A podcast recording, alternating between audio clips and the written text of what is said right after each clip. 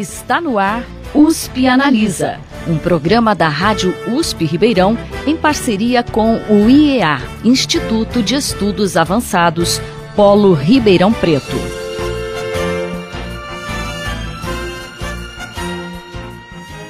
Cada vez mais os diversos ramos da ciência se integram para estudar determinados problemas que, em um primeiro momento, não teriam relação com algumas dessas áreas.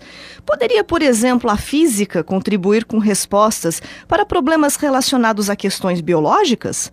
A integração entre essas duas áreas do conhecimento já é uma realidade. E para falar sobre isso, o USP Analisa traz hoje o docente da Rice University e co-diretor do Centro para Física Biológica Teórica, José Nelson Onushiki. Professor, seja bem-vindo ao USP Analisa. Muito obrigado, é um prazer meu estar aqui. Um prazer nosso. Professor, para a gente começar, a física biológica teórica é um ramo aí relativamente novo na ciência. Como que ela surgiu e o que exatamente ela estuda? A biologia, até recentemente, era uma ciência muito empírica, uma ciência onde você pegava os dados e tentava simplesmente ter uma certa interpretação daquilo baseado em hipóteses muito simples. Hoje em dia, você tem uma quantidade de dados muito grandes que surgem em função disso e você vai fazer uma modelagem disso. Os físicos são experts nessa área. A ideia é como você pega um conjunto de dados, você não tem a menor ideia, e você cria um modelo de tal maneira poder interpretá-lo. O físico teórico convencional, ele fazia modelos de problemas físicos, tá certo? Leis de forças, físicas de partículas, físico... mas ele tem uma capacidade de fazer modelagem. Aqui não, você usa essa atitude física, a ideia de pegar os, os modelos, procurar descobrir quais são os princípios básicos governando aquela diversidade e, em função desses princípios básicos, criar um, uma modelagem teórica, tá certo? Um conjunto de equações que explicam aquilo. E daí você vê se tem uma capacidade de previsão ou não e como que isso funciona como uma ciência nova. Mas a ideia é basicamente pegar uma ciência que era empírica e não teórica e criar uma certa teoria. Para explicar você, você tem que entender que a física teórica ela não é tão nova assim. A primeira pessoa a ter um título de professor em física teórica foi o Albert Einstein tá certo? No começo do século XIX na Alemanha, que foi aquela época que descobriram que a complexidade dos experimentos em física era tão alta que você tinha que ter pessoas que só se preocupavam com teoria. Antes todo mundo fazia um pouco de tudo. A biologia está chegando a esse ponto agora. A quantidade de dados são muito complexos e fazem isso. Só que o biólogo não é treinado para isso. O físico é treinado para isso. Então a ideia agora é como que você incorpora, incorpora tudo isso junto. Então aí você tem que criar pessoas que sejam capazes de ver nessa interface, onde pegar todos os dados biológicos, tentar fazer modelagem, princípios básicos e criar uma teoria em função disso. Essa mudança aí na, na, na condução da biologia, com essa integração com a física, isso pode interferir na formação do biólogo? A gente vai ter biólogos aí com mais, é, é, mais especialistas na área de física ou não? Olha, mais interessante é você, quando você fala de treinamento de estudantes, Será que realmente eu quero todo mundo ser treinado como físico, como químico, como biólogo? Ou eu quero treinar pessoas que são capazes de resolver problemas importantes? Grandes problemas importantes que eu tenho hoje em dia é uma mistura de tudo isso. Então, na verdade, você tem pessoas que não vão ser exatamente um físico ou um biólogo, são pessoas que sabem juntar as ferramentas que põem isso. Agora, é lógico que toda pessoa vai ter um treinamento mais forte em alguma coisa. Se ele for um biólogo experimental, ele tem que ter uma capacidade de laboratório. Se for um físico teórico, tem uma capacidade de cálculo, de computação que vai com isso. Mas todo esse cientista tem que ser capaz de operar em um time, onde ele entende o que os outros fazem, de tal maneira a resolver esses problemas. Eles não vão ser mais resolvidos individualmente. Eles têm que juntar esses vários talentos. Professor, em relação à biofísica, ela também aplica a física para resolver questões relacionadas à biologia. Existe alguma diferença entre ela e a biologia e a física biológica? A biofísica foi criada, de uma certa maneira, para ser alguma coisa onde você utilizava um pouco das técnicas físicas para problemas biológicos. Na parte experimental, você pegar a capacidade de certos experimentos físicos podiam ser aplicados a amostras biológicas. Ou na teoria, o cara usava um, como eu diria, conhecimentos básicos você já conhecia em função disso. Na física biológica, a gente vê esse caminho nas duas direções. A hora que você olha alguns problemas em biologia, não existe uma teoria, não existe um modelo para aquilo. Então a biologia inspira o físico a desenvolver uma nova física teórica que faça aquilo. Então, em vez de ser simplesmente uma indústria de serviço da física aplicada à biologia, aqui é a biologia também inspirando a criar uma nova física.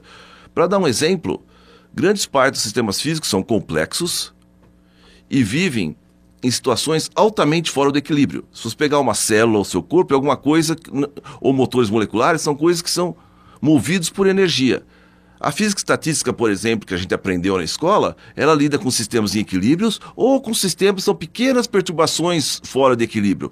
Como você pega sistemas complexos, onde grandes quantidades de energia é jogada nisso? Não existe uma formulação teórica para isso. Então é, é necessário ser criada essa formulação e aí você pode aplicar a biologia dos dois lados. Então eu acho que é uma área da ciência onde não é a física dominando a biologia ou a biologia dominando a física, é um conjunto de problemas onde os dois crescem juntos em função dessa interação. Então ela é uma ciência ainda em desenvolvimento. E sim, como toda ciência em desenvolvimento, mas agora elas desenvolvem juntos. É os problemas estão na, na sua frente, quer dizer, a física de sistemas complexos, não existe nada mais complexo que um sistema biológico, tá certo? Um sistema que funciona dessa maneira. Professor, no Brasil e no mundo, como estão os estudos nesse campo do conhecimento?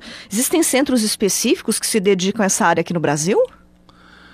Não existem centros exatamente nesta área, com o foco americano, não você põe as duas coisas junto. Mas existem vários esforços nesses departamentos onde isso vai sendo feito.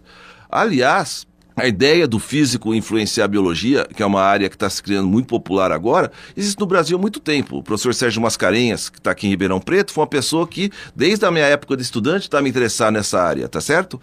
Então foi uma área que cresceu, cresceu muito, várias pessoas estão junto. Aqui em Ribeirão Preto mesmo, temos, um, temos vários grupos, tá certo? O professor Bafa veio aqui há muito tempo, começou esse grupo, mas é uma área na área de expansão. A área da teoria dentro da física biológica ainda é nova no Brasil. Tem algumas pessoas aqui em São Paulo, mesmo em Ribeirão, coisas do gênero, mas está começando a crescer.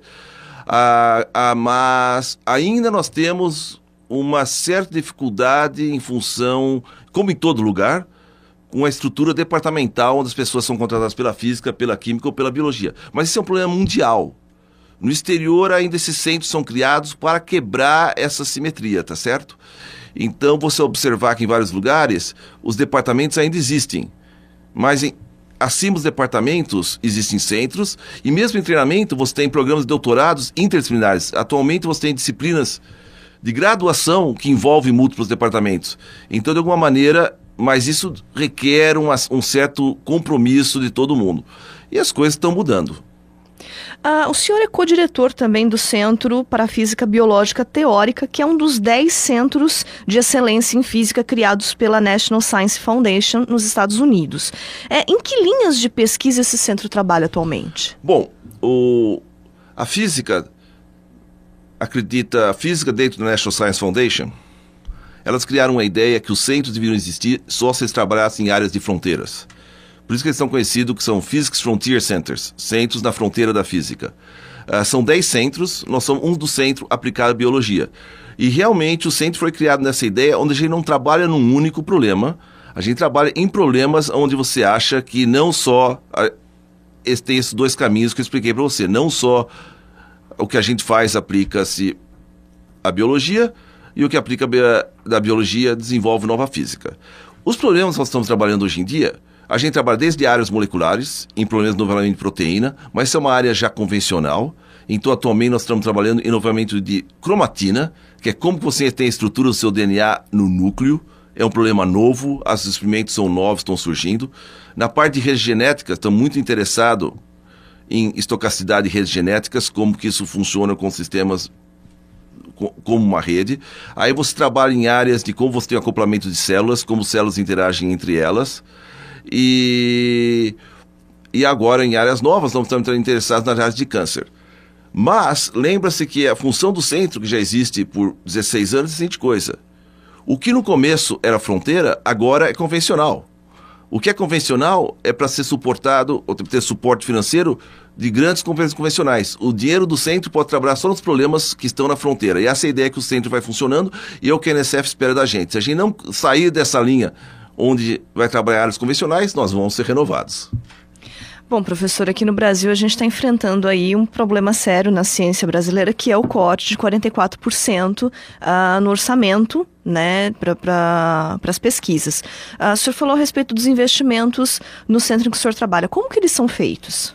Bom, o corte de dinheiro em ciência é um, é um problema mundial hoje em dia, tá certo? Agora, o corte, as agora, no Brasil, essas coisas tendem a ser em escalas muito gigantes, tá certo? Nos países envolvidos com esse corte são 3, 4%, e mesmo isso cria instabilidades no sistema. O que você nota, e o perigo fazer esses cortes, é em áreas de pesquisas, em áreas de ciência, você leva muito tempo construindo alguma coisa. No entanto, você pode rapidamente destruir alguma coisa. Então, isso é uma falta de planejamento, uma que perigosíssima, tá certo? Dentro de uma escala onde a ciência está ocorrendo. Você tem grupos onde existe um plano de pesquisa sendo feita que requer um certo número de estudantes ou pós-doutorados ou manter equipamentos. E se isso destrói, você pode perder uma memória que nunca mais é recuperada, tá certo? Então, eu acho que isso pode, isso pode acarretar um dano que atrasa o país, não mantém o país só num patamar, atrasa o país. Esse é um perigo muito grande e eu acho que isso é uma falta de visão. Porque o custo de ciência, da ciência, considerando o que ela produz ao país, é muito pequeno.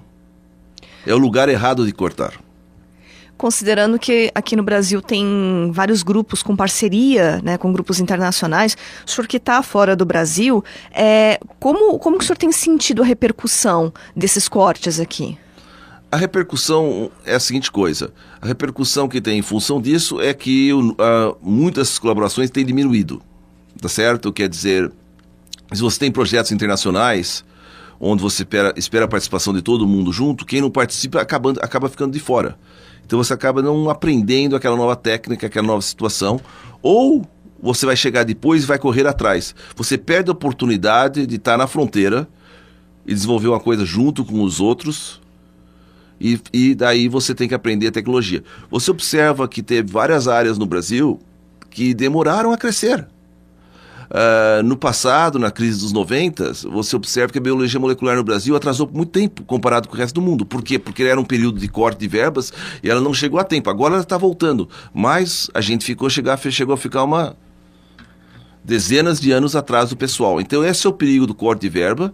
E em cima de tudo isso, a, a ciência é uma área criativa. E se você desestimula a pessoa muito, você também tem a perda emocional que é acarretada com isso, que também é um custo não financeiro, mas um custo real que deve ser colocado no problema. Recentemente, o senhor esteve aqui na USP Ribeirão Preto para uma palestra intitulada Pode a física teórica ajudar a entender a biologia do câncer? Né? Então, voltando um pouquinho para a área da física biológica, que contribuições é, a, especificamente a física biológica pode trazer para o entendimento dessa doença? Quando nós, quando nós, eu e meus colegas, mudamos de, uh, de San Diego para Houston, o Texas criou um programa que se chama CIPRIT, que é um Cancer, uh, Cancer Prevention Research of Texas, que é um instituto, era um fundo de pesquisa para pesquisa, para pesquisa, cura, curar e, e métodos em câncer. Parte dessa ideia tinha que, que eles tinham que eles chamavam projetos para atrair pessoas de outros estados. Então, o pessoal nessa área achava que o câncer era uma área muito empírica e que não havia nenhuma parte de modelagem, teoria ainda era muito fraca. Então o que eles puseram foi, foram 10 milhões de dólares no nosso centro para a gente começar a criar uma área teórica em função disso. A ideia deles, eles não sabiam que teoria podia ser feita para o câncer, tá certo? Mas a ideia é, vale a pena explorar pegar o pessoal com essa mentalidade que a gente tinha, que estava trabalhando em moléculas, em células, em redes genéticas, um pouco em neurociência, mas tentar jogar dentro do câncer e ver como que isso funciona, tá certo? Uh, se você considerar a quantidade de dinheiro que é posto em câncer no ano, qualquer tentativa nova vale a pena. Então, o que a gente tem feito agora é tentar criar modelos em função disso. A maior parte das drogas são feitas de maneiras empíricas. Uma coisa faz isso, outra coisa não faz aquilo. O que a gente tem que entender são modelos básicos de como que isso funciona. O câncer, se você observa quando você faz modelagem dele, ele não cria mecanismos novos. O câncer basicamente toma por refém mecanismos que já existem dentro do seu organismo e o faz para fazer isso. Por exemplo, se você tem na sua mão você tem um corte, as suas células, que são células que não movem, são feitas estáticas, que são as células da pele, elas têm que se mover de tal maneira que você possa cicatrizar um, um, corte. Tá certo? Esse é um mecanismo onde uma célula que normalmente devia estar estática e grudadinha com o seu parceiro começa a se mover. Esse é o mecanismo necessário. O câncer faz o mesmo mecanismo para ensinar a célula a fazer metástase. Como que ela sai, vai para. Então ela tem a célula que está quietinha num órgão, ela vai para o sangue, ela aprende a se mover, daí ela pega no outro... Então, não é que existe um mecanismo de metástase. A metástase é alguma coisa onde a célula, sobre uma, um outro estresse, ela tenta fazer alguma coisa. A célula cancerígena é não é a célula ruim. Na visão da célula, no, no, no organismo dela, ela vê que ela tem que migrar em outro lugar para sobreviver, porque onde ela está está muito ruim. Então, esse é um mecanismo que é que surge das coisas. Então, o que a gente está tentando fazer é criar modelos para isso, tentar entender como eles funcionam, qual a diferença desses modelos, e essa é uma área muito interessante, tá certo? Se você imagina onde nós estamos em Houston, a... do outro lado da rua existe o Centro de Câncer do MD Anderson, que é um centro que tem 2 mil laboratórios. Então toda a área de câncer é feita, tudo isso é feito, então é uma coisa muito interessante. E a gente colabora não só com biólogos, mas variamente com, nos Estados Unidos chama physician scientists, tá certo? São os médicos fazendo pesquisa. E que resultados vocês já alcançaram nessas pesquisas? Nós, hoje em dia, estamos estamos com um grande progresso em entender um mecanismo que chama IMT, que é chama então, como que as células se movem e faz, e, explicar a quantidade de dados que as pessoas têm em cima disso, tá certo? Nós não chegamos na parte ainda do desenvolvimento de drogas, mas nós estamos na parte de entender mecanismos. A nossa ideia é, se entender mecanismos básicos, você consegue interferir, interferir neles, tá certo? Porque uma coisa que surge nesses caminhos é que você, como que você cria efeitos colaterais? Quer dizer, você ataca alguma coisa existe um caminho alternativo. Então, se você não conhecer todo o mecanismo, você não pode ir contra, contra esse mecanismo. Mas o que a gente tem é vários grupos experimentais que a gente está tentando analisar todos os dados deles, desde a área de metástase, desde a área de uh, diversidade, desde a área de metabolismo, que são modelos que a gente está criando modelagens dentro disso. Bom, há alguns meses nós recebemos aqui nos Pianalisa representantes do Centro de Pesquisa, Inovação e Difusão em Neuromatemática, que utiliza a matemática para entender questões relacionadas à neurobiologia. É, o senhor citou a física biológica como um, um, uma ciência interdisciplinar, né? Então a gente percebe que essa inter, interdisciplinariedade ela está se tornando frequente em vários ramos da ciência. Existe alguma explicação para essa tendência, na opinião do senhor? Existe, em termos, as pessoas tentarem entender quantitativamente como alguma coisa funciona. Quando você olha o seu cérebro, você tenta fazer um modelo, você tem que pensar quão complexo é esse modelo. Tá certo? Eu posso fazer um modelo aqui, mas ele consegue pegar os princípios básicos governam isso, tá certo? Você tem o exemplo da neuromatemática, tá certo? O meu orientador começou com a rede de redes neurais, o professor John Hopfield, foi a primeira pessoa a escrever nisso. Então, na neuromatemática diz assim de coisa. Qual que é a ideia, se você vai fazer um modelo de memória, como que ela funciona uma memória, tá certo? Então são coisas muito interessantes. Desde do nível molecular ela já é interessante. Se você imaginar que uma proteína na sua célula não vai durar muito mais que alguns meses, como que você pode ter uma memória a longo prazo? Como que isso funciona? Tá certo? Qual a complexidade disso? Quando os neurônios com, fazem uma computação, uma decisão, como que isso é feito? Tá certo? Então a ideia da a ideia e uma coisa que a matemática está muito interessada hoje em dia, e provavelmente o pessoal neuromatemática interessado, é como que a informação flui dentro do seu cérebro, tá certo? Informação é algo muito complicado, porque Informação é só a quantidade de bits ou coisas fluindo, o que, que é importante dentro daquilo, o que não é importante, tá certo? Então, quantificar isso é muito interessante. Então, você tem desde a da parte da biologia que você fala, que a gente fala, começar dos detalhes, e tentar chegar no todo, ao pessoal que faz um modelo que você fala top-down, de cima para baixo. Você tenta fazer ideias básicas e daí você tenta ver como que isso reage dos dois lados, tá certo? O pessoal neuromatemática é interessado em entender, eu posso criar modelos matemáticos para esses processos, como que o seu corpo to toma decisões, como que você aprende, se eu expor você a várias coisas, se eu fizer experimentos em psicologia, tá certo? Onde eu observo um certo tipo de comportamento, eu posso imaginar agora como que esse processo é feito. Então tem muita gente trabalhando nisso, tá certo? Quer dizer, você tem que ver qual é a reação do seu cérebro em função a isso. Então você tenta criar uma matemática que explica, por exemplo, uma mudança de comportamento em função disso. Agora, como você vê essa mudança de comportamento? Algumas pessoas têm que ver por eletrocefalograma. É isso suficiente? Não é suficiente? Essa é a pergunta que tem quando você trabalha com sistemas complexos, tá certo? Tá certo, professor.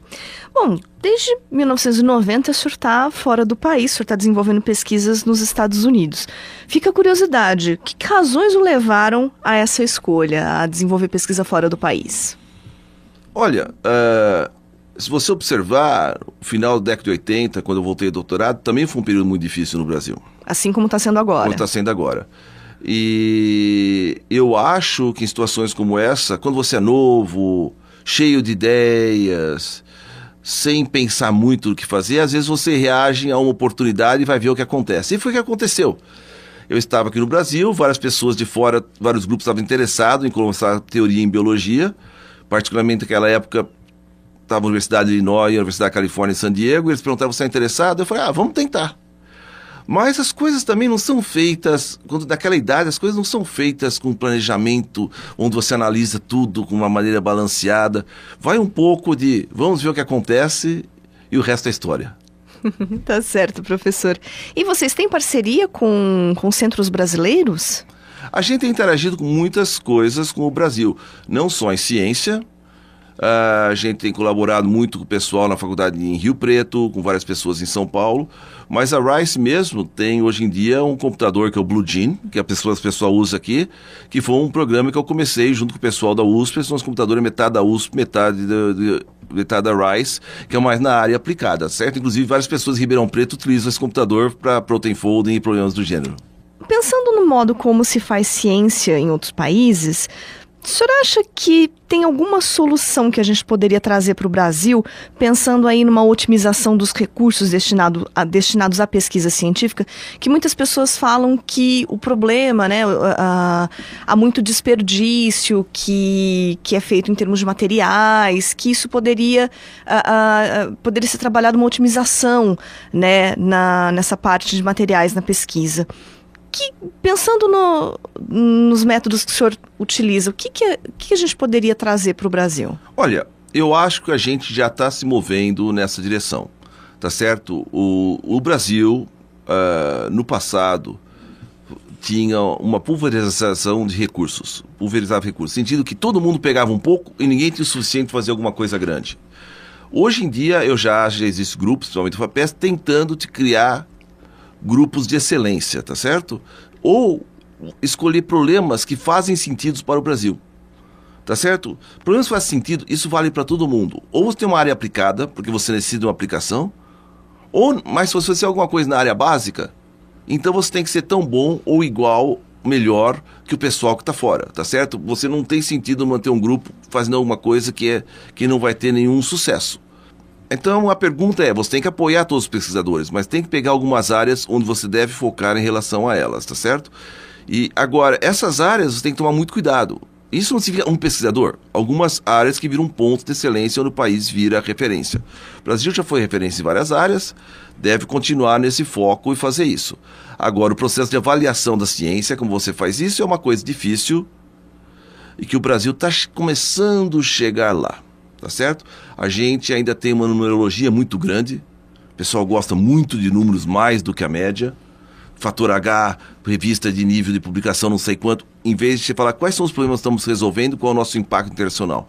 E isso é uma coisa interessante, quando for feitas escolhas e se medir impacto, tá certo?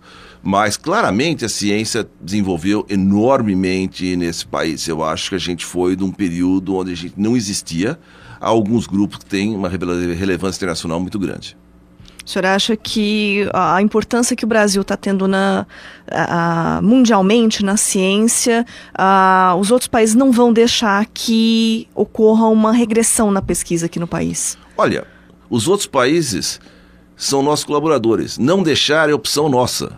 É o Brasil que não pode deixar, tá certo? Quer dizer, todo mundo vai querer participar, mas se o Brasil não quiser participar, então existe uma certa coisa, internacionalização da ciência, tá certo? Quer dizer, a boa ciência é internacional e eu acho que estrategicamente para o país é importante, tá certo? Quem não controla conhecimento é dominado pelos outros, tá certo? Então, às vezes, a visão de que o, a estratégia do mundo é uma estratégia militar, é, somente ela é errada, tá certo? Então a falta de conhecimento, se você não tem conhecimento, você não produz os próprios remédios, você não produz os próprios materiais, você não produz os próprios produtos, o que você cria um mecanismo de dependência.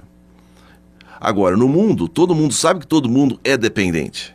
Hoje em dia, na globalização, ninguém faz tudo. Todo mundo depende de todo mundo. Mas por isso que você tem que ter as suas áreas de excelência onde os outros também dependem de você. Tá certo?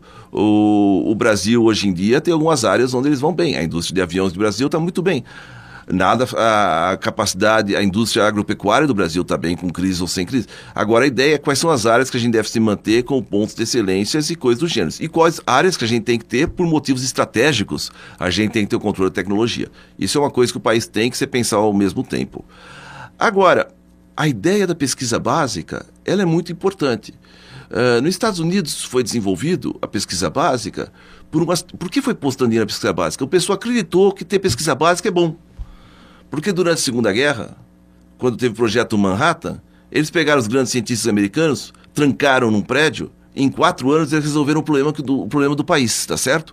Então o pessoal descobriu, se eu tiver pesquisa básica, se eu tiver gente de competência, se eu tiver gente de qualidade, se eu tiver um problema, eles podem resolver o nosso problema. Tá certo? Isso criou a necessidade de se manter isso aí, que manteve todo o desenvolvimento científico no país, tá certo? Quer dizer, uh, o vaso do silício foi criado por causa de Berkeley e de Stanford estar do lado antes que todo mundo. Então você ter uma área da universidade ser feita em relação a isso é importante para o país ter. Então tem que ter um balanço entre ciência básica e ciência aplicada. Agora, isso tem que ser visto não só como um luxo, mas tem que ser visto de uma maneira estratégica. Mas muitas pessoas ainda veem pesquisa como um luxo, que a gente tem outros problemas a serem resolvidos, não pode fazer isso. Aí você vê que o, o que isso afeta a sua economia e o restante é é um dano muito maior, né? Tá certo, professor. Esperamos então que essa mentalidade mude aqui no país, né, para que a pesquisa continue se desenvolvendo. Professor, muito obrigada pela participação do senhor aqui no programa. Infelizmente, o nosso tempo chegou ao final, mas fica o convite para próximas participações. Muito obrigado, foi um prazer estar aqui. Agradecemos então a presença do docente da Rice University e co-diretor do Centro para a Física Biológica Teórica, José Nelson Onuchique. Os Penaliza de hoje fica por aqui. Até a próxima semana. Você ouviu USP Analisa um programa da Rádio USP Ribeirão em parceria com o IEA, Instituto de Estudos Avançados, Polo Ribeirão Preto. Produção do Serviço de Comunicação Social da USP e do IEA. Coordenação Rosimeire Talamone. Apresentação Thaís Cardoso.